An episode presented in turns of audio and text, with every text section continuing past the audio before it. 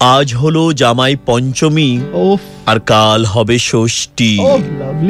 Extended উইকেন্ডে কি করেছ তুমি ফষ্টি নষ্টি? বাবা। শাশুড়ির হাতের এবার রান্না তুমি খাবে কিন্তু চেপে রাখতে হবে। যতক্ষণ বাথরুমে না যাবে।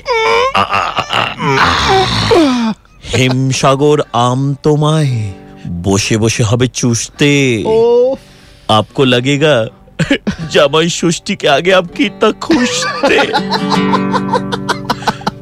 মিষ্টি মুখ না হলে হবে শাশুড়ির মন খারাপ কিছুই তো খেলে না বাবা আমার হাতের রান্না কি এত খারাপ ইমোশনাল সাইডে শ্বশুর দাঁড়িয়ে আছে নখ চিপাচ্ছে শ্বশুরের পেনশনের টাকা একদিনে হবে হাফেশ इतना भी मत खिला देना कि हम घर ना जाने पाए वापिस মাছ মাংসে ভরে দেবে তোমার সুন্দর মুখ ওফ সুন্দর মাছ মাংসে ভরে দেবে তোমার সুন্দর মুখ পরের দিন সকালে বুঝবে জামা ষষ্ঠীর কি সুখ